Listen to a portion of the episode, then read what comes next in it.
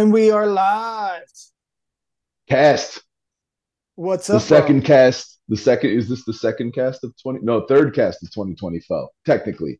We had that that year end year starting like uh Tools and jewels Kast. Then we had the Busey Kast. Yes. Always good to get some Busey in. yes, yes. Busey Busey was in the news. And when I say Busey, I don't mean Jim Harbaugh. I mean the actual Gary Busey. Yes, he was what uh, I think you sent me the clip. He was, or not the clip, a photograph or whatever, the, the cover images. Busey stares down paparazzi while urinating in public. I believe so. I mean, look, Busey slash us. Harbaugh. he is we and we are he. He is well America. said. Well said. Who's more American uh, than Gary Busey p- pissing in a parking lot, staring down the, the paparazzi? Yeah, As Busey as Busey goes, so goes society. It's saying? true. The We're in Busey the theory. we're in the Busey era. We're in the Busey era. always, always. The, the Busey epoch, oh man. digging deep into Oh, the uh, thesaurus there. Um, yes. But speaking of digging deep, Yes. Yes. I sent you this guy earlier this week. and I feel like we just got to start with this guy. yeah, I saw that. His Amazing. name is Ri- his name is Richard Morgan. He is 93 years old, and he is now a four-time world champion in indoor rowing with the aerobic engine of a healthy 30 or 40 year old. Incredible. This guy has been killing it. Now, don't get me wrong; he's not winning. Um, you know, he's not at his absolute best performance ever at age 93. Sure. Sure. in the last 15 years or so, he started doing this. So he started really the last 20 years of his life, he got into exercising. Okay. Wow. So he's is a late bloomer, but Sure. um, he has one of the highest heart rates on record for like his age. It's amazing what his heart, lungs, and muscles are capable of doing. And you know, we're always talking about performance and longevity and prince guiding principles, and just sure. taking a look at what he does, the things that jump out, the foundational principles, and how these are things that we always are talking about. And I'm just like, I saw this, I'm like, oh man, here is the like you know, like they say, like a field study, like Right. you go out and study like how an animal, you know, hibernate, how a bear hibernates in the winter and how it eats and all that stuff. Like, Right. see, you're not reading about it, you're observing, you're getting real evidence. You know what I mean? This is not Right. like in a lab, even. This is, um, you know, the real deal, simulated in the real world, proven Yep. principles here. Okay. Yep. So I'm going to give you his principles. Okay Okay. or these are just the things they noticed about him that are the keys to his, his secret. Obviously, he has some genetic advantages going on. Of course. So Of course. yeah, As, so that, as that's do amazing. all great as do all great athletes. So you gotta that's Right. just sort of a given. People who are who are um standouts athletically, uh to some degree have some sort of predisposition. But sure. go ahead. Yeah. But these are the things that he does that I think everyone like. You do this, you're gonna have your own relative 93 year old indoor rowing record. You know. I love it. All right, Yep. here you go. He exercises 40 minutes a day. Okay. Okay. Yep. every day. So here's what he believes in consistency. Every week, he averages about 40 minutes a day of rowing Okay. every week. Okay. Yep. So he doesn't, uh, they don't necessarily specify daily. They say he averages 40 minutes a day. He, um, so, you know, he's getting it in consistency. He's not taking months, weeks off. Okay. One of the most important words possible. The, the most important word, right? seriously. Um, and then a mix of easy, moderate, and intense training. Sure. We talk about this all the time. 70% of his workouts are easy, Sure. 20% are difficult, but at a tolerable pace. The final 10% are all out, barely sustainable intensity. Sure. We Sure. talk about this all the time. We've seen examples of this all the time, right? Like we've met guys who like lift eight days in a month. Yep. Oh, for sure. Right. It's they're finding that class.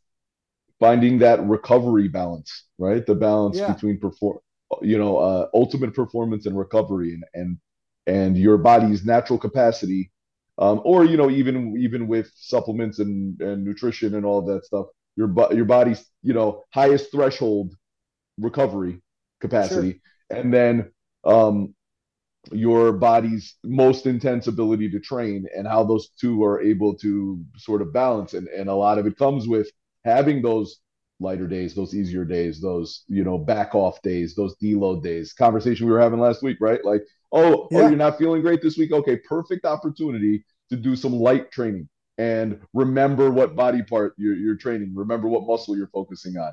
You know yep. go through the motions in a good way you know, yeah, what a, and look, what a perfect time to go through the motions. Seventy yeah. percent of these are easy. He's just showing yep. up and he's going through the motions. He's punching the clock. He's being yep. consistent. And you know, you yep. think of it like, uh, you know, he's his chosen discipline is probably a lot like a marathon runner. Like how many marathons in a month can a right. marathon? Even the best in the world are not running marathons daily. You know right. what I mean? Like uh, they're running all the time, but I'm yep. sure it's it's easy breezy 15 days sure. of the month. And then they sure. pick and choose their moments like, okay, today I'm going to run my fastest, I'm going to go for my fastest half marathon, you know, whatever. And same way with lifting, right? Like you're not going for a PR every day, benching. Right. Right. You're no. going to pick and choose your moments. You're going to get, you got a week in between there.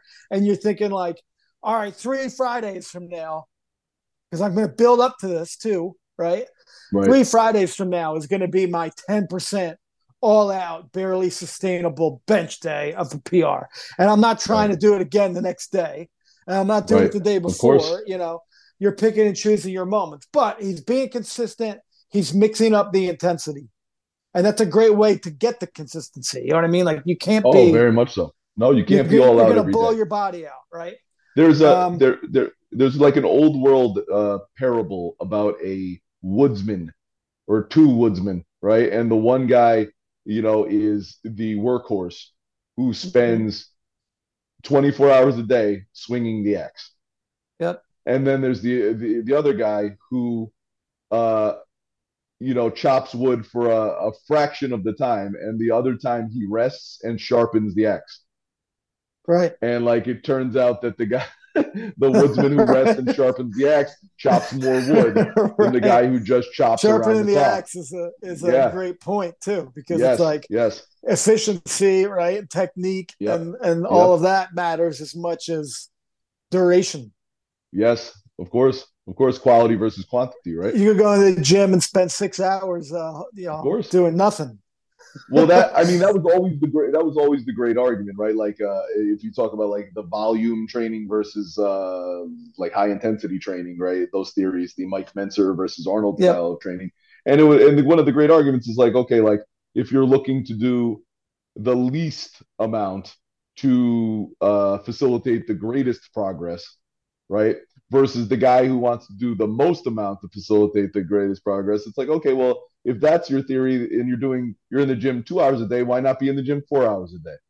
Yeah. why not eight hours a day? If if right. if two is if two is better spent uh than than you know 45 minutes of intensity, if two hours of, of less intensity is better spent than 45 minutes of all out intensity, well, why not do four hours? Why not do six hours? The, the right. results should just get better the more and more time you spend lifting, right? And it's not, we know that's it doesn't the case.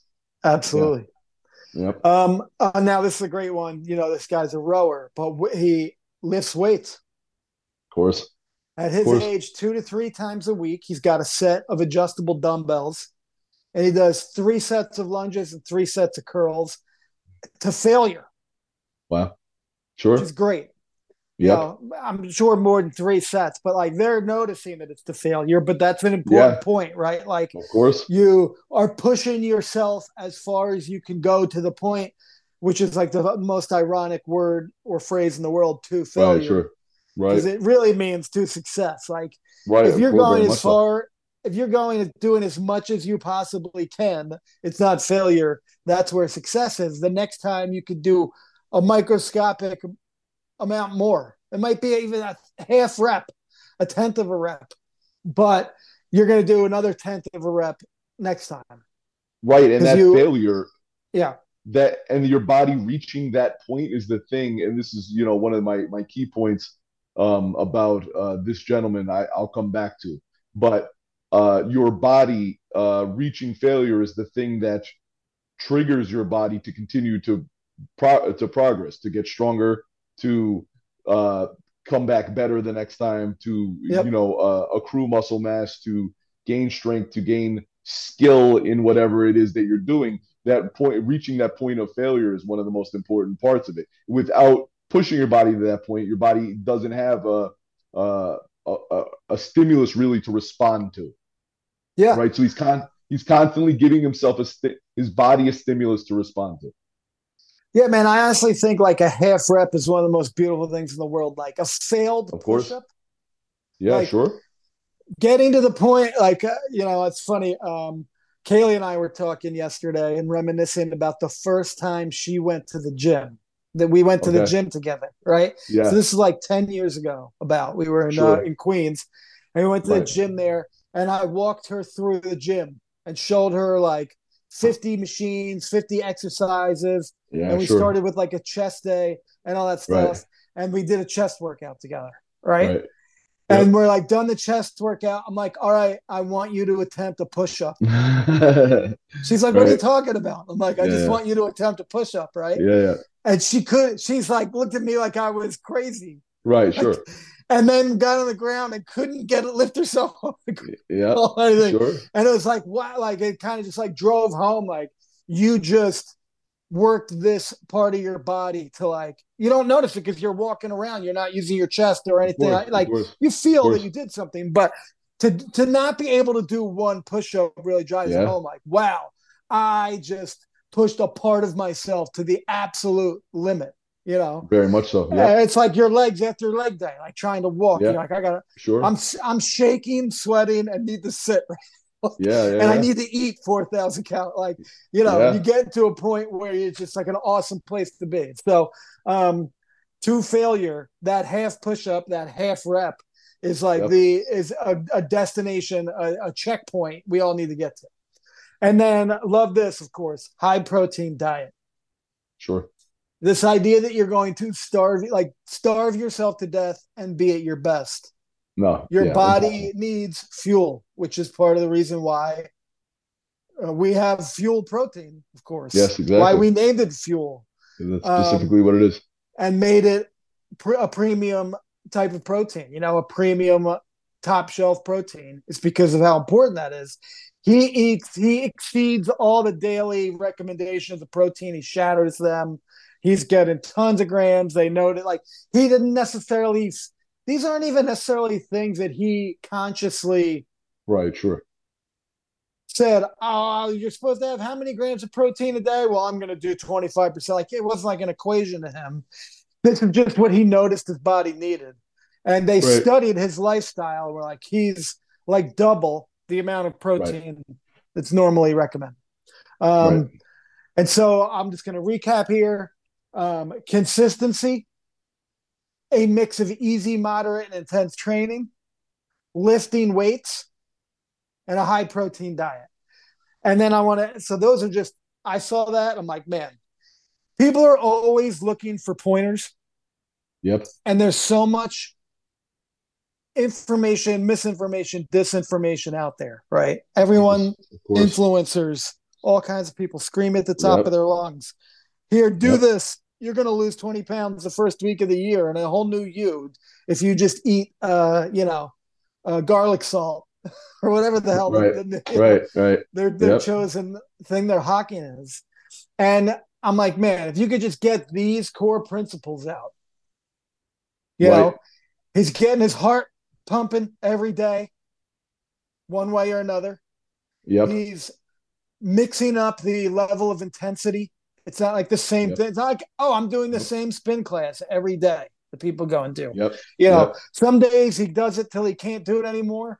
Some days he's just doing a breezy thing to punch the clock, right? Sure. Weight training, sure. resistance yeah. training, lean muscle. This is like the most important thing as you age and health. Like this is always tied to longevity. Critical. Always. You, critical. Critical, right? Muscle um, maintenance.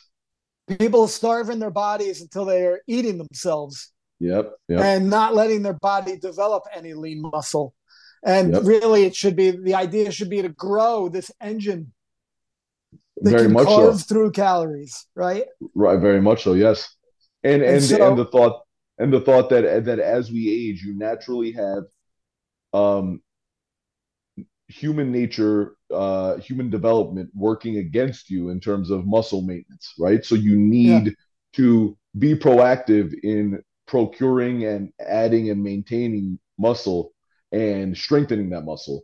Um, you have to go out of your way to do it, most especially as you age. And it comes Yeah. back to, you know, my my my whole key to his longevity is one of the things that we've had conversations about lately, right? Which is the idea that your body wants signals as to how it should maintain itself, right? So it's seeking signals, right? So the signal could be that, oh, Mark just takes it easy. He just takes it easy. So you can kind of shut it down. Doesn't need any kind of mu- extra muscle mass because it's he's not challenged in his regular life by Right. by large weights or uh, having to fight or having to hunt and gather and those things, Yeah. right? There's a level of, of domesticated comfort uh, in his life. As such, we don't need him to be at his strongest to survive. However, um, if you're constantly challenging yourself physically, the signals being sent to your body are, oh man, like we got to keep him Be ready. top. got to be ready, right? If you stay ready, you don't have to get ready, right? If Yep. if um if you're sending those messages constantly that hey, in order to survive, Mark needs to be strong and he needs to have muscle mass and he needs to have lung capacity and he needs these things. Uh, he needs to have fast twitch muscle fiber, um, responsiveness, and all those things, right? If he needs all those things as he ages, well, then the body is going to help you in the process of, of keeping that muscle, of keeping that capacity, right? Because you're sending you're sending the messages to your body, you're sending the signals to your body that you need those things to survive, right? So Yep. we kind we have to constantly be sending our body those signals. And this guy, even though you're saying a late bloomer, right, at 93 for 20 years has been sending those signals constantly, right? Right. And that is so very different from his peers. So Yeah. many of his peers do not send those signals at all. You know, wh- whether it's because of social constructs or their own mindset or, Sure, or their well- own lifestyle, right? And they think that, well, I'm I'm a senior citizen now at this point. That's in their 70s or whatever. So uh, I need to take it easy. And as soon as you get into that sort of take it easy mindset, the body begins to shut down and you begin to age. Uh, Yep. You know, not to be too dramatic with it, but you begin to die. You know, you tell the body. No, know? no, that's. I mean, we are all in a Yep. state of dying, in certain from a certain Sure. perspective. But Sure. uh, one of the great things about this, and I always love seeing somebody make a sharp turn in their life for the better. Yep, You know what I mean? Because so many people believe they're condemned to be in a certain have a certain lot in life, or um, that they're just stuck. And there's a lot of hopelessness that, that, that people get in their hearts. And this guy so. didn't start doing this until he was 73, bro. It's crazy. Right? Like that's where Crazy. life ends for most people. The average age of an American male probably is less than 73 at death. And that's Yep. when he started. Um, Yep. but you know, uh, there's a couple people cited in, in, in the reporting on this guy, like a, a guy from the Hu- Human Performance Laboratory at Ball State University in Indiana. Yeah. And Yeah. he said, one thing I can tell you after studying older athletes, the evidence is absolutely clear. The human body maintains the ability to apt to adapt to exercise at any age. Yep. Sure. Um, we don't lose, we don't have to lose large amounts of muscle and aerobic capacity as we grow older, and this guy's proof of it. In fact, exercise Sure. helps us build and maintain a strong and capable body no matter what our age. So, um, the, yeah, the guy has genetic advantages. Um, you know, he's he's uh, I guess his son was like an amazing rower. So, like, it's not surprising that he'd ha- he has an expert in the house, and Sure. clearly they're physically inclined to excel at this thing. So he kind of fa- found his niche pretty easily there. But Sure. um, you know, they, he's slowed the rate of his own physical decline drastically. He's extended his life. He's improved the quality of his life. Uh, you know, the earlier in life you start doing these things, the better. These are core principles. Uh, yeah. Pretty awesome, man. Pretty inspiring. Sending the signals. That guy is sending the signals, and in the process of doing so, right, completely setting uh, on its ear uh, the preconceived notions about aging, right? It was like when we we talked about we talked about Arnold last week, and our you know kind of off the top of our head figured out Arnold's like maybe 77, 78 years old. I said, but when I if you ask me about Arnold, thinking about Arnold right now, I one of the words the adjectives I would never come up with is old because he doesn't sure. carry himself or present himself as old, old right? or feeble he's, or anything. No. He's vital and strong, you know, and that's all I think of. And whenever I see someone um, older than myself, and this is even the case, you know, in my teens and 20s. Um, but whenever I see someone older my, than myself, you know, uh, guys in their 50s, 60s, 70s, and beyond who are just crushing it physically, uh, I 80s, 93 years old, for example, I I'm immediately inspired because I'm like, oh, that guy is living on his own terms and has decided that he's not going to just sort of succumb to uh, the typical aging standards, and he's going to be his best self, regardless of how you know uh, yeah. biologically old he actually is. Uh, which I think is just an awesome thing. So that's the highly inspiring, man. 93 years old. God bless him. That's amazing. Yeah, he's got 15% body fat. His lung, heart, and everything capacities off the charts. He's killing. Yep. So yep. we have no excuse. Anyone out nope. there? No excuse. And it's not nope. too late. No. Look at this guy. Far from it. Yep. You know, so uh, take the and gems from that you, and apply them. And imagine if you can get a head start on him, right? He's he didn't start till he was 73, right? Imagine if you apply start applying these principles, but you're in your 20s or 30s or 40s or 50s. Imagine, you know, the the head start you have, you know, if you're consistent and if you are mixing up your training intensity and if you're lifting on a regular basis and if you're eating a high protein diet, right? If you're applying those principles to your everyday life, uh, you know, before you're 73 years old, like think of what you'll be capable of and what you know the, the the kind of uh, rare air you'll find yourself in. It's it's an awesome thing. What a reminder. That's it, man. That's the foundation. So pretty awesome, yep. pretty cool, yep. and cool. uh, yeah, I'm, I'm just reinforces everything I'm thinking. Uh, it's a yep. couple weeks now into 2024. As you know, I'm on like a I'm not going to say living like a, a Buddhist monk here. No, you know? no, right. But uh, clean. Beautiful. Living clean, being consistent, eating clean is what I mean by clean on a daily yeah. basis. You know, we do our dirtiest thing we've ever eaten. We're not at that sure. point of the Kast yet, but uh, no, we're not. You know, for the yeah. foreseeable future, I'm trying to get a streak of boring answers going. Nice, nice, nice. That's okay. That's my goal. boring answers. I respect you know, it. I, I don't have the margin for error that I'd like to be. I ate. I already ate the Eatons. Right, right. the right. Eatons sure. were pre-eaten in 2023. Right. So, right. you know, uh, I'm well, trying to get you're working on the margin. The you're, you're, working on the margin for error, right? We, we've we've said many times, right, that the the more consistent your training, uh, the uh, better shape you're able to get yourself into uh, the more of a groove you're able to get yourself into, the more of a margin for error you have. You know? Yeah. Well, speaking of getting into a groove and, and this yeah. change I've made, I got a question yes. for you. Good topic. Okay. Uh, yeah. So I haven't been like sleeping as great okay. during this initial blast of the changes I've been making. And just, I'm always like, you know, picking through my routine and my habits. Sure. Especially sure. anytime like that pops up, or like sleep change or something like what's causing it go. Um, yep. So I can improve it, adjust it, tweak, refine the process. But speaking of refined, I think I'm going through like a sugar withdrawal, actually. Even though it wasn't necessarily like always processed or anything like that, I'm having dessert like every night for a while. Right, right, sure.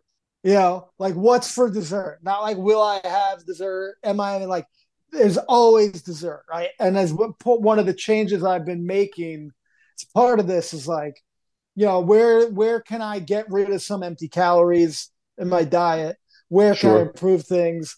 Where are the things that um, get me off track? Sure. You know what I mean? Like, what are my landmines where like I step on them and now I'm hobbled for a couple days, right? And so mm-hmm. just going through it, I'm like, all right, an obvious place where like there's no like I don't need to have something sweet every night. Like I don't right. need to do that, right? So right. that I'm not eating anything. It's just like a category of sweeter foods late at night. Half the time, probably processed like ice cream or something like that. The other half the time, fruit, things that aren't necessarily bad. But from a sugar standpoint, that was like a goal of mine. Sure. And then I wasn't sleeping great. And I think that's why. I think that that's, I think that like I sugar had such a grip on me and I didn't even, I mean, I cut it out. So I knew I needed to lower it, but I didn't think yeah. it would be that drastic of an effect. I feel great otherwise. But, right. uh, I think I'm actually, I think actually like a period of sugar withdrawal that I, where I was like fiending, you know, about sure, like, how can sure. we go to bed? How can I, how are we going to bed tonight? And we didn't get our hit. Well, they you know? say that there's a period, and I mean, dude, I can relate, but they say there's a period of X amount of hours, 72 hours, 96 hours, where once you endure that period uh, of not getting that sugar fix, it becomes less and less of a draw. It becomes less and less intense. Right. Yeah. Have you noticed that? Yeah, no, I think I got through that phase. I think I had like a week or 10 days where I wasn't sleeping great. Right. And I got through that stuck with everything. And now I'm not craving as much and I'm sleeping right. better. I had a day that was like really intense, man. it was like weird in hindsight. Where if I had had, I, I thought I had like this, like uh, like some kind of like yeah, like a chocolate brownie Clif Bar or something, sure. like on sale yeah. at the store, and yeah, so yeah. I had like a stack of them, and I thought I had one like right next to my desk, right, right, and I got hit with like an ad or something. It's like weird in hindsight. Like I could see this all happening. Yes, yeah, yes. I was like completely triggered. I was yes. like, oh shit, I have that brownie bar. Oh, let me get that brownie bar. I'm eating it right now. I was on yeah. autopilot almost. Went to grab it. It, it. I didn't have it. I was wrong. I, there, it was not here. I thought I had one. Did not have one. So I didn't have it. And then it like this kind of like blast of this craving I was right. like, wait, what was that? Holy shit! Wow, I would have gone off of my dietary plan if that bar had been here. It would have happened. Sure, sure, sure. And that made me like, wow. That made me like really. It's like a startling moment where I'm like, wow, I really need to check myself. I almost like impulsively did something on. I have been. I'm dedicating myself to not doing. I would have gone off the chart. Sure. So that made me like really even more cognizant and made me read like double down even further Right, but it was sure. like a day where like that whole day, man, I was like, man, I want, you know, I want like 25 chocolate chip cookies right now. Like, sure, sure, of course. Give me a sugary baked good. And uh didn't do it. I like I told you, I've like kind of been substituting popcorn as like my late yeah, night sure thing just because it's like the macros on it and everything versus super yep. processed sweet food. Like if I could just substitute that every time I would have ice cream, yeah. I'd be in like 10% better shape probably. So um got through that phase and then the craving since then, no problem. So wow. sleep back well, you know, that's really interesting. And you know, the the thing that I, I look at too, right, is like when I um have similar urges, right? Or similar um, you know, compulsions to eat something sweet uh, or to just have a ton of calories out of nowhere. I find it there's like two voices in my head, right? And the one voice for me is saying like, do you feel that way simply because, and this is an overstatement, right? But do you feel that way simply because this is a craving and it's a, a, a natural moment of human weakness? Right. And of course, cookies are delicious, so that's why you want yeah, a cookie. right. or, or man, you blasted it today and you've undereaten. And do you need just more food, or do you need just more food in general? And that's when it comes down yeah. to now your food choices, right? Which is a whole different conversation. Uh, what I'm so not like, doing is, oh, go ahead. Yes. Sorry. No, no. Well, because like one of the things that you realize, right, is like because there's people out there who believe like a calorie is a calorie is a calorie.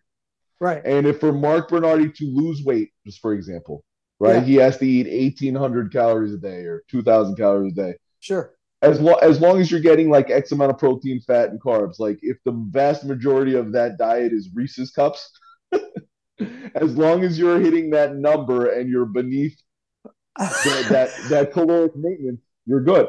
Well, right? I am. Rep- I'm well, reporting no, live from the field to tell you that that right. I've tried the Reese's diet, and the results right. do not speak for the, the results are not what they are telling you. Right, right. So it's not as simple as calories in versus calories out, right? And, and yeah. one of the biggest things, right, is like the, what you what you realize is that sure, if you ultra simplify it, if you if you eat more calories than you uh, if you eat uh, less cal fewer calories than you expend in a day or that you need in a day to maintain your, your body mass, you will lose weight, right? That, yeah. that is true.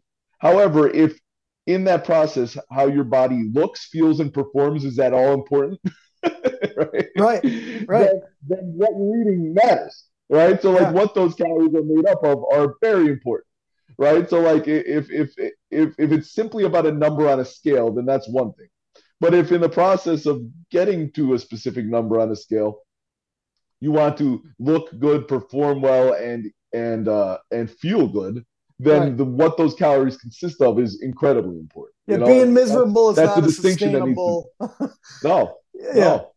right. No, I, what I say, yeah, my approach is not like to starve myself at all. I'm not like, well, I can't eat anything. It's about what I'm eating, when I'm eating it, what's in it. Yeah. You know what I mean? Like I'm not I'm not uh, cutting fruit out of my diet. Okay, but good. I'm I'm cutting late night sugar out of my diet. Sure. And I'm not gonna let fruit be if like to me, sure, is fruit better than ice cream? Obviously. Right. Sure. But I'm I feel like I was consuming too much sugar.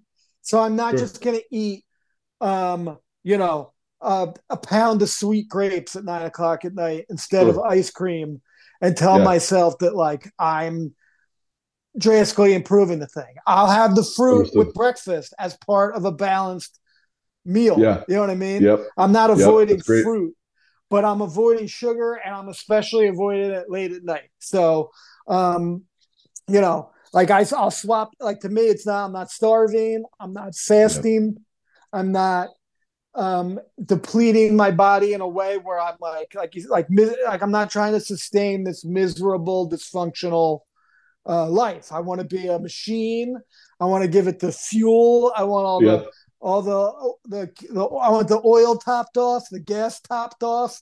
You know, yep. the tread to be right. And so I'm doing all the maintenance stuff that's necessary. Uh, but what am I putting in the tank is what I've been focusing on. So you, I don't want the tank to be on E. Oh, of course, and uh, along those lines too, right? Like you see more and more of a movement um, because it's like it's funny. There's like cultural shifts within nutrition, right? Always. Um, yeah. uh, some positive, some negative, and some you know, cult, the words cult and culture, right? Like uh, there's some crossover there, and they, they say like one of the the strongest forms of cults in all of humanity are diet based cults. As crazy as that oh, is, sure. right? that people like it becomes a part of their identity what they do or don't eat um but you do see a movement and this is generally positive when we talk about right the perimeter of the supermarket right is a movement towards single ingredient foods right sure. So the more and more you can prepare a meal that has single ingredient foods in it as opposed to processed amalgamations yep. of ingredient foods that yep. generally the health the healthier you'll be the the better you'll feel the better you look, the better you perform, right? So like if if your meal can be steak and rice and a vegetable, well, there are three three ingredients sure. in that whole meal, right? As opposed to you know uh pro- a lot of ultra processed, uh-huh, frozen TV dinner, yeah, right, exactly, and a million ingredients in that, right? Exactly, exactly, makes total sense. Yes, yep. that's just something I've been noticing. You know, I'm sure um, once I have more margin for error, you know, a peach at nine o'clock, I'm not gonna no lose no, salt. But a, like not a huge I, deal. In yeah. the in the first phase, I need to be yeah. as disciplined as possible. So understood. Aaron, understood. I'm always trying to err on the side of like I said, the Buddhist monk. I, you know, I'm trying. It's my version of that. But um, yeah. Are man. you are you are you eating all food groups? Yes, I probably I need to eat a little more vegetables. That's Okay. always a thing for me. I'm like a meat and Yeah. potatoes guy, and so Sure. I would say like all the things that I'm eating, like the carbs are less processed most of the time. Yep. Yep. Um, you know, the meat's pretty lean. yeah Um, nothing like you know, nothing really fried or have anything like that ever. Right, Take sure. out, not doing that. You know what I mean? yep. Um, stripping out of the diet. It's more like food prep. What can I mass prep? You know, right. another thing Yeah, I yeah. try to do is swap in or include a handful of uh, leafy greens in almost anything that I'm eating. Right.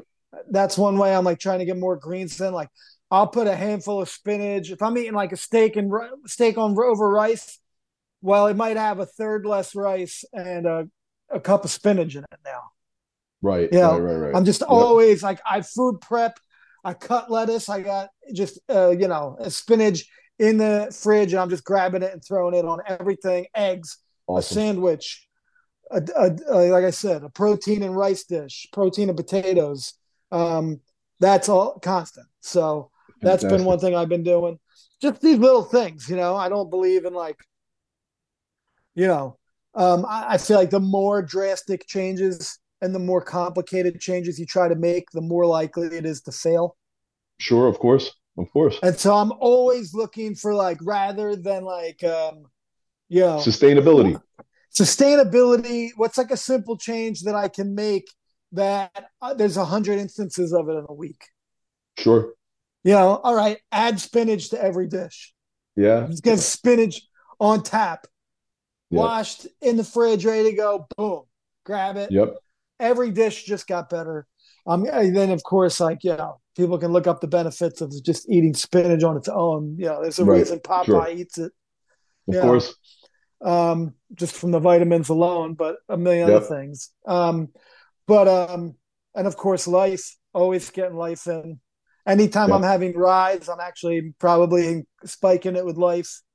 Yep. Yep. Yep. Really mixing the two of those together all the time. It's great. Smart. Smart. Of course. Um, anytime I'm like, well, why wouldn't I put both in? yeah. you know, no, for like- sure. For sure. And so, um, yeah, feeling good. That's That's fantastic. been the deal. That's my approach. Um, I, yeah, I'm gonna. It's inspiring, man. It's update inspiring. People as love, well. love, love to see you doing it. Love to see you doing it. It's great. Hey, look, man. There's 93 year old uh, world rowing champions Sure. out there. Of course. Very, what excuse do I have? Yeah. you No, know? for sure. For sure. Um, I, you know, I'm, I'm thinking uh, yeah, there's a couple like uh, workouts where I was like not super into doing them. There's like Yep. one instance this week where like Yep. I woke up, I had Vice, I uh, had like my gym clothes on, and it was like noon and I hadn't worked out. Like I did that Yeah, at 8 a.m. or 7, Yeah, 6 sure. a.m., whatever. And then I got caught up, sat down at the desk and like blah, blah, blah, blah. Like made it all the way. It's like five o'clock in the day. Yeah. And I'm like, I can't believe I didn't work out. What the fuck? Right. And then I was thinking, um, Kaylee right now is in physical therapy. She can't do like any cardio. She's got a hip thing going on. Okay. So Yeah. she's in PT for that. And they're like, you've worn it like she's got bursitis in her hip. And they're like, you gotta chill. Right. So she can't um, do any cardio. She usually would take the dog for a long walk. Can't do that. She's missing all that stuff. Sure. And here I'm, and then I think of the year I had the year basically the, the lost year with my shoulder the past year, and I'm like, God, she can't do her workout that she'd like to do. I had a whole year where I couldn't do Oh, for sure. the workout that I want to do, and I'm gonna miss Sure. this workout. And so then I went and worked out at like 5:30, which Yep. is like not the time I would normally ever want to do it. Um, Yep. I, I was like, that voice in my head was too loud. Where I'm like, there's no way. Yeah, Right. I well, it's, it's easy to, yeah, Yeah. it's easy to take it for granted, right? It's easy to take for granted the ability to to do these things, right? And and you do them often enough, um, and you're consistent enough, and I don't. I'm not trying to say this with any kind of negative slant, right? But if you do something every day, it becomes a little less like uh, remarkable, right? It's like Sure. uh, your some of your workouts are not much different than taking a shower or brushing your teeth, right? Not because they're not wonderful, uh, you know, celebrations of the body's abilities and and and that you're alive and strong and all those things. They always yeah. are. But just the fact that we're human beings, right? And if this is something that you always do, well, then it's it just becomes a little bit less remarkable, right? It's that sure. you're not, you're not necessarily writing home about every workout, right? But if you take, but if you look at the ability to do something every day, and then you realize somebody who can't do it, yeah, then that sort of changes your perspective in terms of how grateful you are to be able to do it. And then all of a sudden you're like, oh man, you know what a blessing it is to be able to do this right now, and I'm not doing it, or you know because I don't feel like it or whatever excuse you have, and then it's a good way it straightens you out a little bit, you know. Oh, I, I mean, it's I would be I owe it to myself. I owe it to For the sure. version of me that like a couple months ago was like, oh my god, if I could just lift my arm over my head right now, I'd right, be so happy. Of course. You know, can I lift a dumb? Can I press a dumbbell over my head right now? Like I would give anything for that. And now yeah. it's here, and I'm not going to do it. Like I have to, you know. And I know that version of me could come back too. Is another thing. Like, of course, you know, age and, is what and, it is to a certain extent, and you know. And that's the thing too, right? Like that's that's one of the points I was trying to make too, right? Is the idea that like um and like I, I know that you've known me long enough, right? And you think to yourself, oh, well, Greg doesn't miss workouts, whatever, right? And but it but the truth is, I'm not a machine, right? Like I'm a human being just like everybody else, and there's days where I'm crushing it and days where I'm pull, dragging my ass through it. Right? right. I'm dragging sure. my ass through it, right? And that's part of it, right? Because the idea is that like you motivation is like uh, anything else, where it it you know ebbs and flows, right? It crests sure. and it and it wanes or whatever I'm trying to say, right? There's it yeah, comes yeah. in surges and you're like a house on fire and you can't fucking wait to do whatever it is, whether it's lifting or or whatever it is that you do. You can't wait. You're so excited, right? You're so enthusiastic about it. And there's other days where that motivation isn't there like that. But you still have to get that workout done. And that's where like sort of that consistency and that discipline comes into play, right? Where you're like, no, but this is important. This is what I'm supposed to do. I'm going to get it done regardless, even though I don't feel like it, right? And that's yeah. like that's that's an important thing. It, it, and I think it's a misnomer that maybe people who aren't into it as deeply or aren't as consistent or haven't been doing it as long, they think like, oh, the people who really crush it or oh, the people who are really great shape or whatever, every workout's the best day of their life. And yeah. they're just always on point. Oh, right, they're always right. destroying it. And I wish I was like case. them. Yeah. Yeah, like it's a it's, gene. It's not true. No, because right. it's not true. it's yeah. completely not true. You know, it's completely not true. There are days where the, the whoever, name whoever you want, you know, uh, fitness celebrity or pro athlete.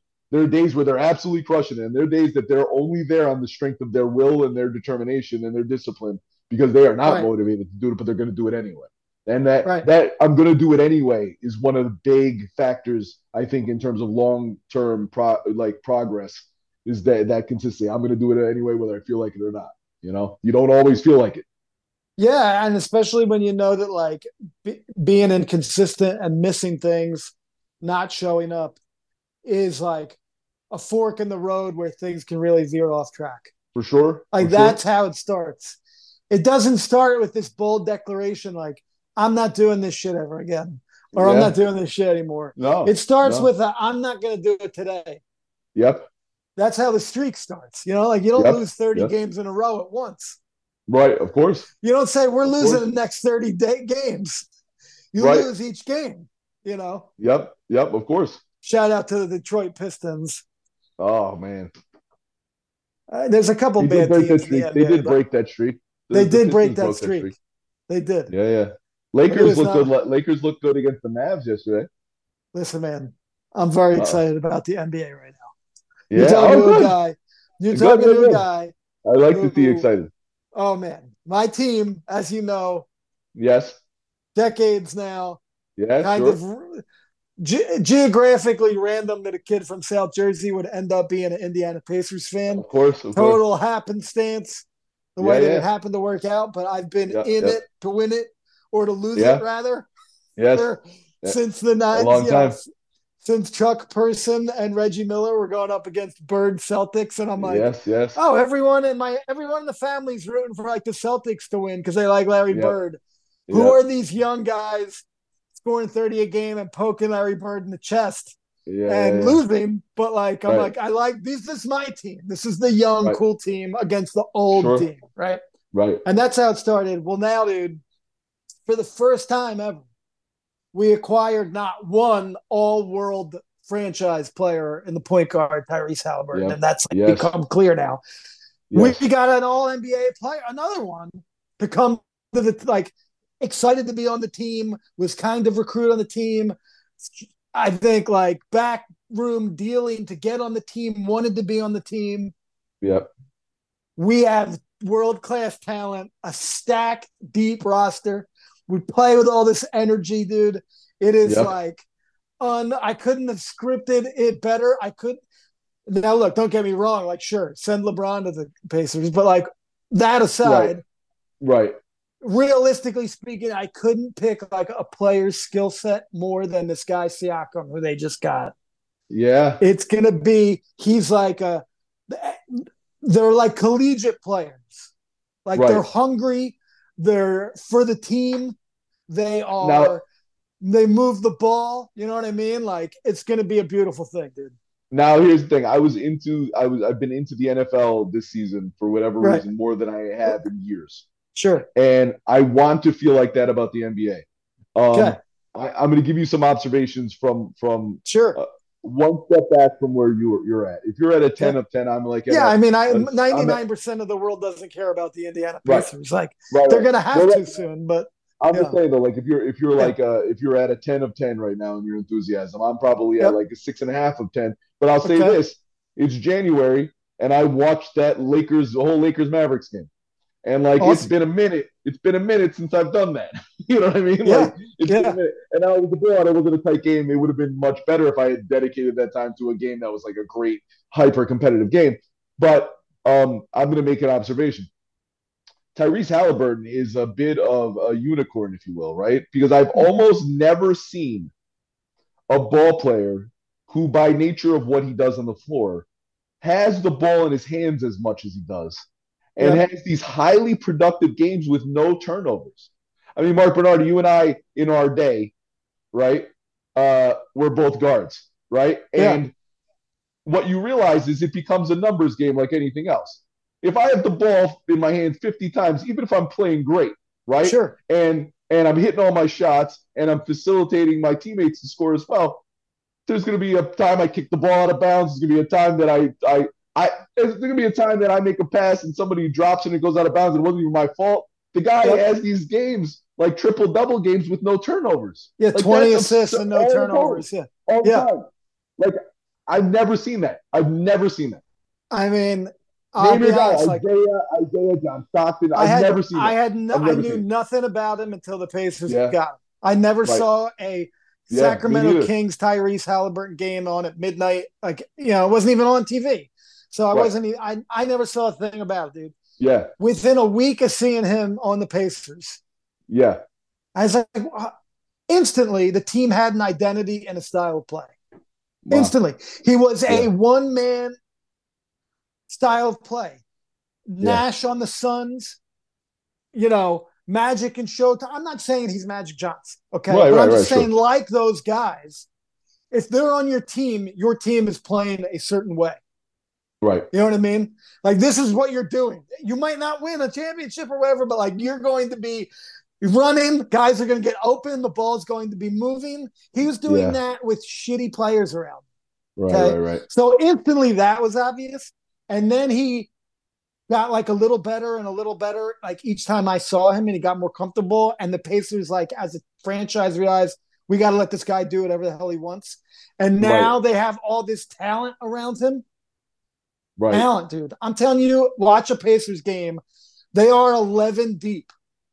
Wow. They can pick guys off the bench that come in and dominate the game for five minutes Wow. with the different skills, right? They, Right, I've right, never sure. seen it, and they've all bought in, and they just traded for a guy who's now definitely the second best player without losing any of those guys. So, like, Wow. it's a very crazy, weird team. Um, so I'm excited about that. But it speaks to the NBA, and you're like, get excited about the NBA. The problem with the NBA, there's like six or eight dead teams. right. There's like six or eight teams that are so bad Right. a fifth of the games every night you can't even watch. Right. If the Hornets, Wizards, Pistons, Right. uh, now you get Wemby on the Spurs at least, but like some of these Right. teams are so bad and hopelessly going nowhere right. that it's like right, why right. You can't watch them now. Toronto, um, so that's like one thing about the NBA. It's like the the really bad teams are historically it's as bad as it's ever been for like a fifth of the league, right? Oh, But all right. Yeah. when you can watch like Luka and LeBron play each Yeah. other, Yeah. Yeah. Yeah. Yep. Luka, LeBron, Kyrie, Kyrie and Anthony AD, Davis, like these guys looking are. and all looking all like, you know, just having moments where you're like, man, like, like see, you know, and LeBron, it's absurd what LeBron's doing. At the, at, and listen, it's not just 39; it's 39 with 21 years in. Do you want to hear an Like, amazing stat? It's yes, hold on. He's played with 35% of the players who've ever He's played played against 35% of the NBA players in history. Yep. It's the most crazy shit I've ever heard. Dude, I was looking at his stats earlier once I saw that. And I'm like, and I know his stats are like incredible for his age. And I'm like, let Yeah. me look at it. And like, like his first year back on the Cavs after he Yeah. was on the Heat, Yeah. right? So like the teams that were playing Golden State in the finals every year, Yeah. where it was like yeah. Kyrie's hurt, Kevin Love Yep. and Dellavedova, or like the, or J.R. Yeah. Smith. Like, Oh yeah. some so at times some of the worst supporting cast to like compete in the finals Sure. arguably like lebron at his best i would say like to me that was the best lebron was Yeah. his stats are almost identical or better Yeah. this year Yeah. Yeah. Yep. he averaged like 25 7 and 7 then and he's at like 24.8 8 and 8 Yeah. And and you should have seen that was like, 10 years ago bro and and it's crazy like a couple things one you you observe like one he's such a good passer it's Yeah. crazy uh two he still attacks the basket oh yeah still attacks the basket and and if we if we use the football phrase uh, you know it kind of speaks to the kind of basketball that I love right? When he's playing running downhill right? When he's going when he's Yeah. when he's Oh, going yeah. downhill right? He's unstoppable. And then also he's become a much better shooter. I was looking at that too. He's in a, shooting in like league Forty percent from three this year, something yeah, like that. Yeah, and in a league where the three pointer is so important, like he's developed that part of his game to be much more consistent, and it's like wow, like it's it's nuts. I was like, holy well, shit! it's like Jordan Um, developing his jump shot. he I mean, had like to. no- he had no right. Yeah, it yeah, no, became. he- he's like, well, I don't have to go into the paint and get hit Right. ten times. Yep, I yep. do the fadeaway jumper in the post. It becomes and- it became a completely unstoppable play uh, shot. You know, Even on the he Wizards. Yep, yep, And Yep. so, like, LeBron's going to be able to do that. He's got to be able to shoot, but he's done it. And the fact that he's playing, they were like, oh, he's going to limit his minutes and stuff. I'm like, he's doing the same thing he always does. yeah, But Yeah. there's guys like that. I mean, the top half of the talent in the NBA right now is as good from a talent perspective. It's better as from a talent perspective Yeah. ever. Now Wow. you would hope the league gets better over time, right? Like the guys Yeah. playing in George Mikan's day, right. like you would hope. Like of course Anthony Davis is going to be more skilled, or like Right. Wemby is more skilled than Mikan was. Right? Like sure, the sure. games change, right? of Um, course. but I think like when you look at the league right now, and you know the the elder veterans of like Durant and LeBron are some of the are some of the most skilled players to ever play the game. But then you look at the young guys like uh Shai Gilgeous-Alexander is like oh Penny man, he's Hardaway. unbelievable. He's unbelievable. Yeah, he's like Penny reincarnated. What a great guard. right? Yeah, yeah. Um, Luka, Giannis, the Joker, like these guys are as skilled and able as anybody that's ever played in the league. Like I don't even know how you compare some of them. You know, All right, now help me out. Help me out because I haven't watched the whole game of his, so I Okay. can't. I don't have a good gauge, even though I, I have a deep uh, reservoir of uh, understanding in terms of Sure. the, the different players over the years. Who's Tyrese Halliburton's game most comparable to? I I think mean, of Nash. saying, if you say okay, if you're saying Shai's kind of like a penny, what who's Tyrese Halliburton remind you of? I say I always think of Nash on the Suns Okay, the most. I think he's a much better scorer than that Right, Nash sure. is.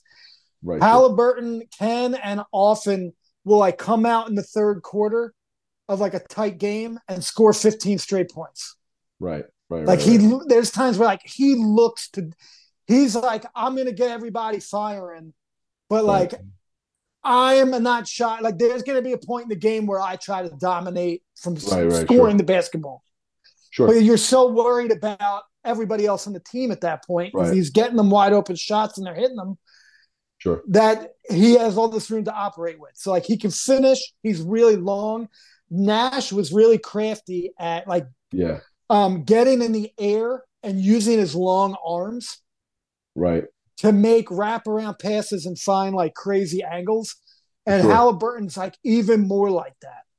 Right. So he can finish even more. He jumps in the like something like they tell young guards not to do, like jumping in the air. right. Right. He jumps in the air. Like you talking about no turnovers. I feel like he never has a turnover when he jumps and hangs in the air. He Wow. decides to jump before he knows what he's going to do Wow. and has the ability. It's supposed to be. A, supposed to be. That's supposed to be a mortal sin, right? And so it's like one of the first things they teach a Yeah. young point guard is like don't Sure. jump in the air and pass Sure. the ball. So you know what you're Then doing. You're going to end up throwing it to the other team. Right. Right. Right? yeah, trying it's to like force don't it. don't don't pull up your dribble till you know what you're doing. Don't don't uh, don't jump until you know what you're doing. He has Yeah. a historically on. He's the best I've ever seen do it. It's almost like his trademark thing at Wow. doing that and using his length. So like Yeah. He's getting past the guy and floating past him and using his arms past him, and it buys him an extra half second to figure out what he's going to do once he's done it. Right. And it's impossible to defend against that because he's moving. Um, you know, there's crafty like Luka kind of, even though like Luka doesn't have like hang time or anything, Luka Right. kind of does it. He's seeing the game at like at the half speed in his head. You can Right, see right, Luka right. does it where he's like, Sure. Well, I'm gonna win. This can be like a behind my back pass to a three point shooter 50 feet away. it's like he's processing Right. on the go, and Halliburton's like that, man. So um, he's unique. If imagine if that Nash on the Suns could take over a game from a scoring perspective, five minutes at a time. Like Nash was consistently scoring 15, 20 points a game, but he could never drop 35 and score 20 in a row. And Halliburton mean- can do that. I mean, Kyrie. It's funny how much of a you don't realize how much of a scorer Kyrie is until you watch Oh Kyrie God. play. You know. You know, From a look from Yeah. a handle and finishing, just from like Yeah. a scoring point Yeah. guard, he's the best I've ever seen. Did you ever hear? Skill have you heard this? Have you heard the story about Kyrie and um, how he has like this uncanny ability to finish from weird angles and Oh how my he God. developed it? But did you ever hear? Oh, I did didn't you hear hear how how he developed, developed it. No. At one point in his youth, he had a broken backboard that he played on every day that was missing pieces. So he had to figure out how to like spin the ball off the bottom edge of the backboard. I mean, because if he like it where he if he shot it where he wanted to, it, it- like the ball would either go through the backboard or like you know what I mean, go in the opposite direction because it wasn't a uniform flat surface. It had hole, holes and divots missing out Oh, of it man. and stuff, right? So he hitting the backboard at weird angles with weird spin was how he kind of learned how to just utilize this backboard, and then it translated to that that uncanny. I mean, it looks like it. You Yeah. could make a four inch backboard and put the four inches anywhere, yep. and no one would have a greater advantage than him the way Yep. his game is. Like he is the Yep. most Or a He is a backboard that moved, a backboard that moved around the rim, Dude. right? Like was just constantly rotating backboard around the background of a rim. He would dominate. I mean, he is the best I've ever seen. He's like the culmination of Isaiah Thomas to I Iverson. Just Yeah. craftiness and ability to do that stuff. He's Yeah. really like a, a genius when it comes Yep, to that. yep, so, like, sure, yeah, for sure. dude, there's guys like that in the NBA who are, were like, you could say they're the best ever at certain things right now. And Curry's Yep. another like elder Sure. statesman. You Yep. watch him in a game Yep. against Shai, like you're watching some of the best ever uh, on display against a, a Yeah. crop. The NBA just churns out these next generation iconic, Yeah, unbelievable. You're like just when you thought you've seen every type of NBA player ever, you get Giannis, right, or you get the Joker, right. or you get Embiid, and you see these guys, and you're like, wait a minute. Did Embiid just like cross over his guy five feet behind the three point line, do a spin move and a no look pass? He's 7 1 and 300 That's. That's another. That's another one of these things, right? It's like, uh, I, I I saw like some of the stuff that like Anthony Davis was doing yesterday. I'm like, man, like it's wild. Like it's like he he moves at certain points, not like a guy that size, you know, and and and all these guys do. Uh, uh you know, um, the Joker for sure, uh, Embiid for sure. Like Wemby, yeah, times, I mean, yes, like yes. Wemby started coming now. Chet, the dude on the Chet yes, Holmgren, Chet Holmgren, yeah, yeah. Gonzaga, right? One one season at Gonzaga, but then he, yeah. he's technically a rookie this year because he was out the whole. He's hurt last year, year, but he might yeah, win rookie yeah. of the year over Wemby. Sure, he could sure. But yeah, um, I was just gonna say something we were talking about. Oh man, I lost my point. You're talking about Giannis, Joker. I forget it. Yeah, I missed it. Uh, no, just the ability, big guys moving, the ability for big guys to move in certain ways um, that I it's I, unbelievable. Know, I, saw, I saw Anthony Davis moving, you know. Oh yeah, I was gonna say doing stuff, Anthony and I was Davis, like, wow, like that's that's what I was gonna talk about. Anthony Davis, yeah. man.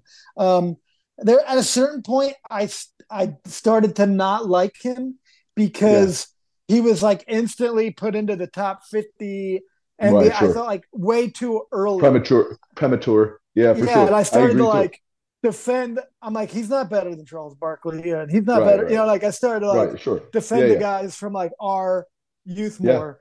Yeah. But um, defensively is yes. where I mean, you saw what he did to the Pacers in that in-season tournament. If you watch that game, like he completely dominated that game, completely dominated their front line.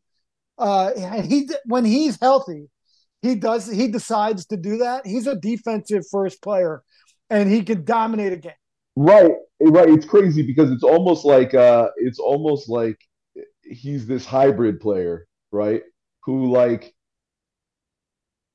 like he's like uh, he's like Kenyon Martin, right? Uh, on one side of the ball, but yeah. then on the other side of the ball, like I, I'm trying to think of a ball player I can relate him to, but like handles the ball like a small forward and, and shoots and, and yep. does stuff that he's not supposed to be doing, especially if, like you're saying, he's like a, a defense first kind of player.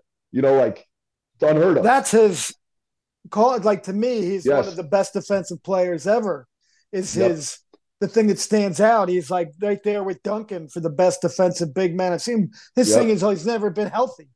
Yeah. But when he's healthy enough to exert himself, he, I mean, I've watched him a couple times now shut teams down by himself.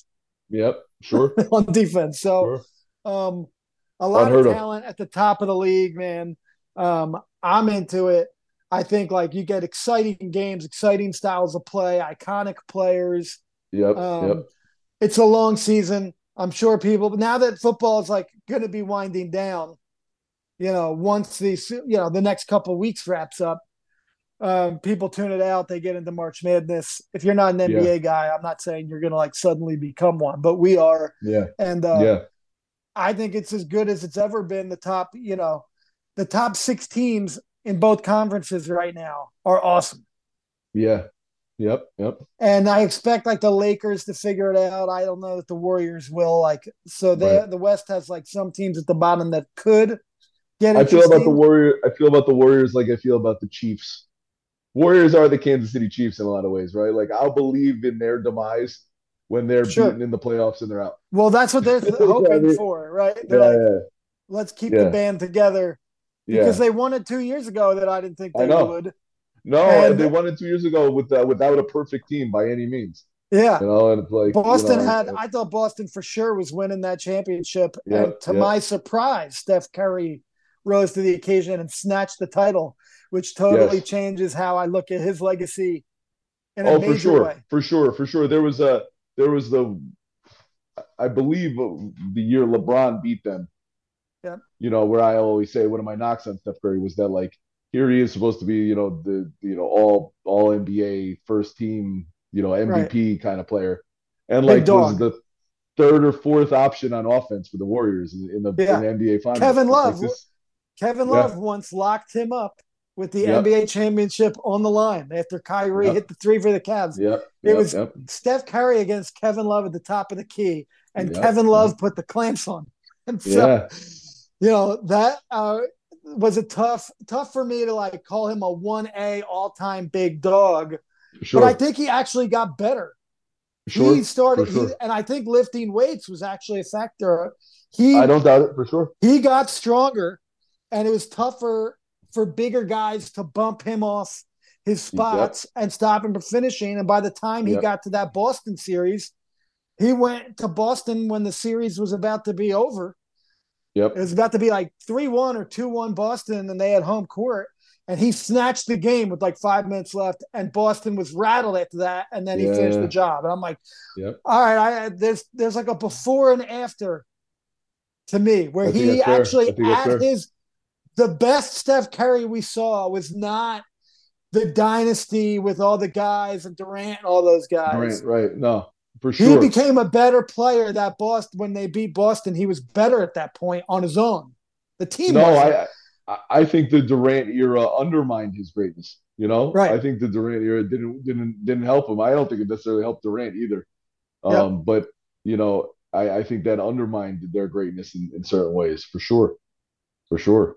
You know, I mean, I hope that people are into the NBA because they're getting it here. Uh, yeah. But we're gonna have to go into a- a normally highly competitive league, we're gonna have to take them to, also known as the dirtiest thing you've ever eaten.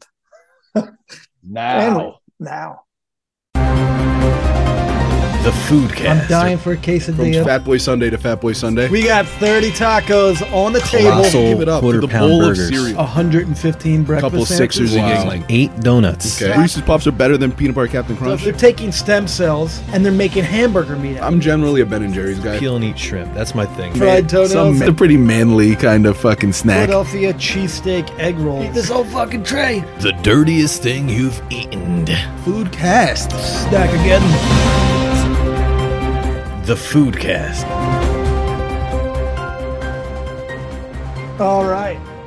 Yes. Here we are. Well, you don't you don't eat anything dirty anymore. You're Oh, I said normally. This is one more way that you're better than I am. Yes. Well, we're gonna compare your dirty streak to my clean streak, and it's more about Okay. who can who can last. So you have to Who be can committed last? to. I'm asking you to commit to baked goods. Ah, if I have to, if I have to do it for science, It's not for you; it's for me. I need is you you. to selflessly eat chocolate chip cookies every Sunday Yes, yes, yes. to match my streak of not eating the baked goods. I have an I answer. I have an answer. We'll start. What is the dirtiest thing you've eaten? Man, I I don't have a great answer. Like, there, I don't feel like there's been anything that's been specifically, um, like standout. I, I'm trying. I'm trying to think. I told you last week about the homemade pizzas, right? Yeah. We did the homemade pizzas. Love those. which was which was great. Uh, homemade pizzas were great, but that was almost like uh oh, it was only like it only felt half dirty. Right. Um, That's you know, dude. because you're you're that's you're half the controlling all the you're controlling all the ingredients um in that scenario.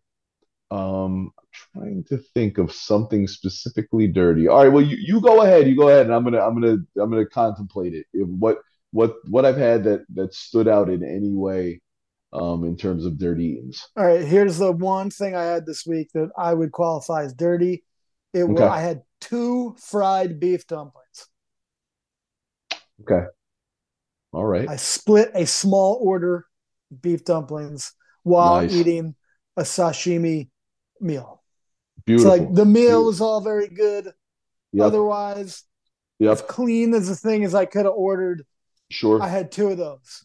So that was my one Right. thing on a day where I crushed the workout. So like I'm Yeah. not losing sleep over it, but that no, would be no, far from it. you know, literally everything else the whole entire week was perfectly clean. So like Wow.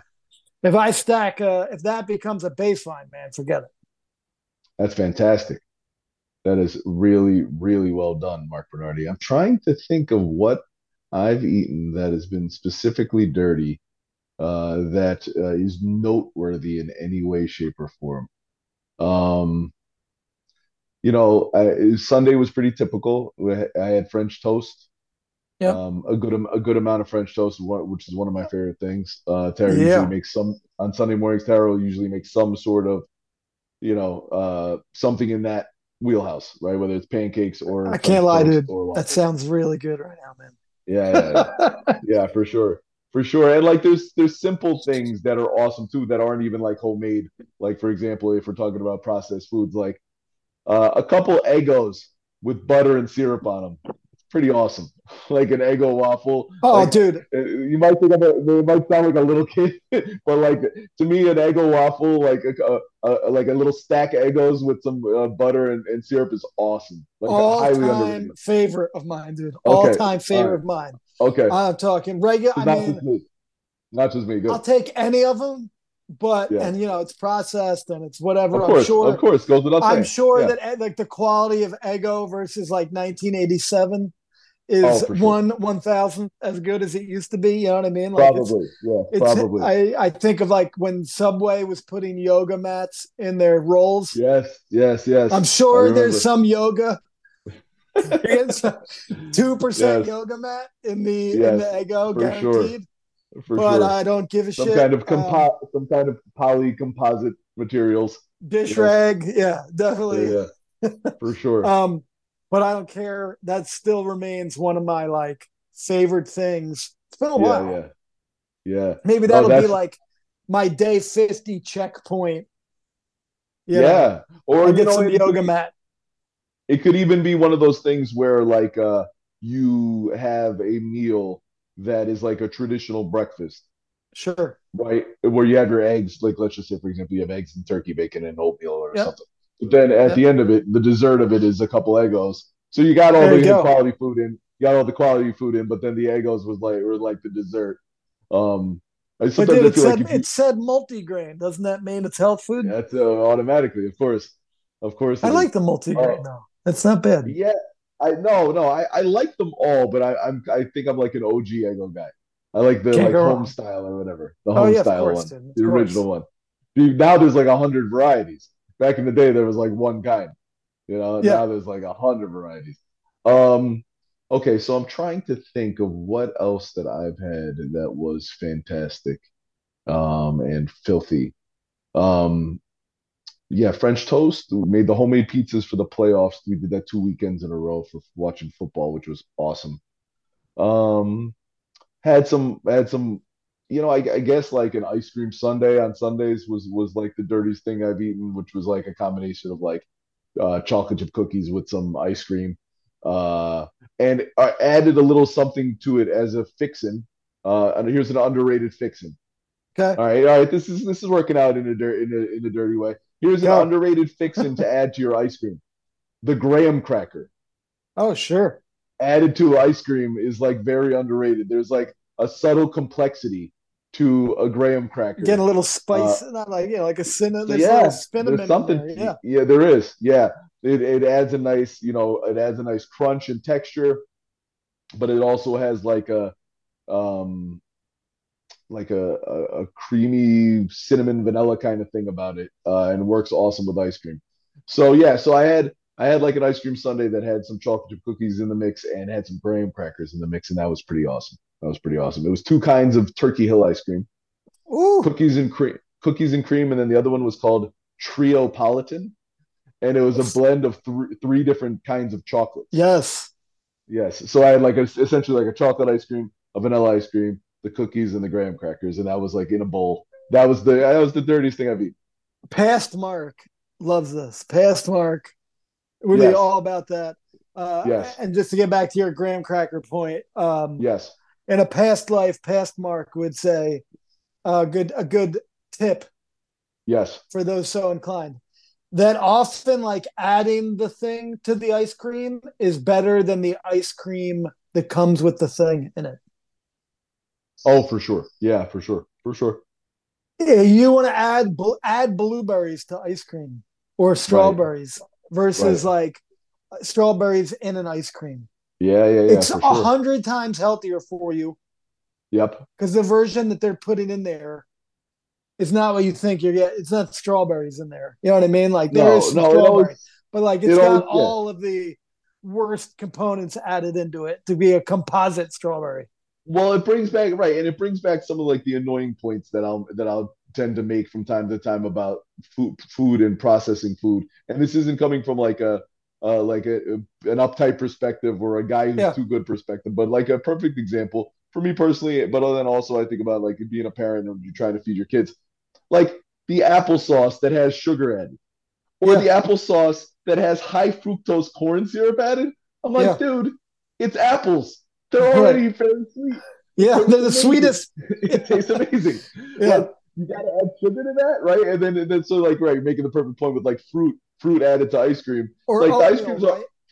fruits, right? Fruit's already sweet, and ice cream's already sweet, and they're blended together. Why do you need, the, for example, the sh- the the fruit to be like uh, marinating in a sugar bath? You know what I mean? And blended into like become a jam, and then it goes into the And ice then you cream. and you can control the You know? quality of the ingredients you're adding. Sure, Oatmeal's another sure. perfect example. yeah. If you're adding blueberries to oatmeal versus buying a blueberry oatmeal, Oh, for sure, for sure. night and day. You you talk about Yeah, yeah. sugar added. You're getting like 15 grams of sugar Yep. in what's supposed to be your healthy oatmeal. Yeah. Versus if you just put blueberries in it, Yep. Just drop No, a handful sure. of blueberries in your oatmeal. There's no prep. There's no like. I mean, that's one of that's one of those that's one of those things where you'll walk into the pantry and you'll see the packs of oatmeal, um, or you're at the store and you'll see the packs of oatmeal, and they have their own allure for whatever reason, right? The maple brown sugar or whatever, right? Convenience, I Um, guess. Which, right, convenience. But then you you read what's in them, and you're like, man, you're so much better off with a plain oatmeal and then adding some stuff to it than you are eating the processed ru- it's a of it ruined meal. It's the difference Yeah. between a good meal and a bad meal.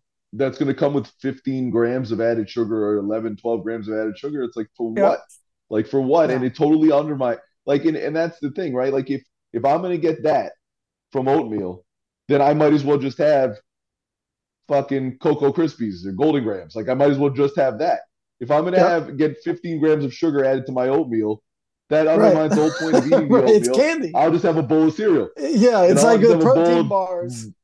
right It's like and, protein and bars. like They're candy really bars. Why not just have a Reese's? Right. That's it. And like really sugar, really sugary oatmeal. Like, well, shit, oatmeal doesn't taste that great. That I'm Right. that I would opt for the really sugary one, right? Instead of just having like a bowl of cereal that I enjoy. If it's going to be a sugary treat, then I'd rather have something that's actually a sugary treat and Yeah. not not not not put 15 grams of sugar into something that's supposed to be good for me. Like it totally undermines the whole point of it. That's so it. that's like it's a very flawed product in that way. You know, the the the packs of pre-made, pre-sweetened oatmeal. It's all about It's these simple changes, man. They they add up. Yep. Yeah. Yep, for sure they do. For sure. All right. Well, just to recap, because it's so important Yes. and so awesome. Yes. Consistency, Yeah. mixing the intensity of your training, Yep. getting the weight training in, and a high protein diet. Those are the four Yep. fundamentals of Yep. this guy who is aging like a beast Yeah, man. and kicking ass till the very end. That's Love the goal. to see it. Love to see Right? it, right? Changing the aging paradigm. That's it, man. And so On your own a- these things apply to you now. Apply to us now. Yep. You know, Yep.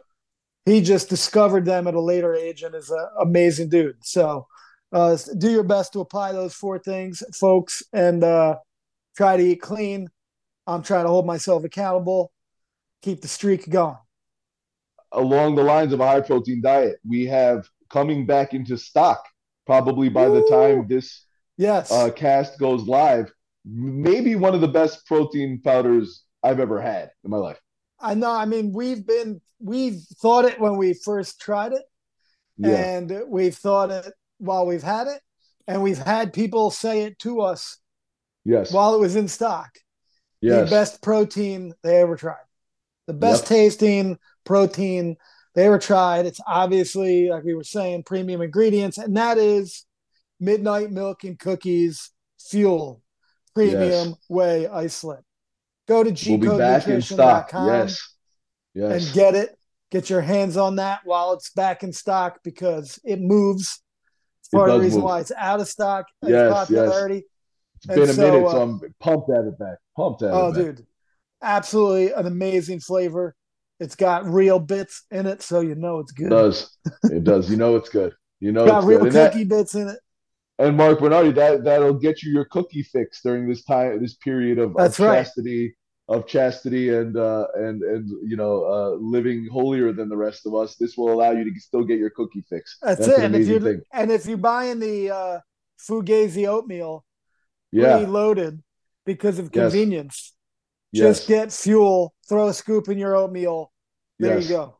Cost mean, I've- I've had it myself, but oh man, like the milk midnight milk and cookies fuel. Uh, I've had many people rave to me about like that's the way that they use their fuel. That's the way they use their protein powder is that they mix it in with like a hot cereal. So like cream of rice, cream of wheat, oatmeal, they mix it into Yep. that. And man, the midnight milk and cookies might be the best I've ever had mixed into uh like oatmeal or, or I throw that rice. in a Like, it- banana and so oatmeal for like it. Five days a week, man. I love it. Oh, that's, so that's a fantastic meal. What a performance meal that is, man. That's Yep. awesome. might have to have that in a little bit since you got me Oh, yeah. like baked goods. It's like I'm gonna lie to myself that that's a, yeah, a yeah. French some French toast. Yeah. yes, you can, you can make a French, a healthy Oh, yeah. French toast with some of that. You can make No it doubt. happen No for doubt. sure. For sure. All right, man. Let's keep it going. We'll talk soon. Shouts Yep. to everybody. Awesome stuff. And Beautiful uh, cast. That's the cast. Yeah. Peace. All right, bro. Peace.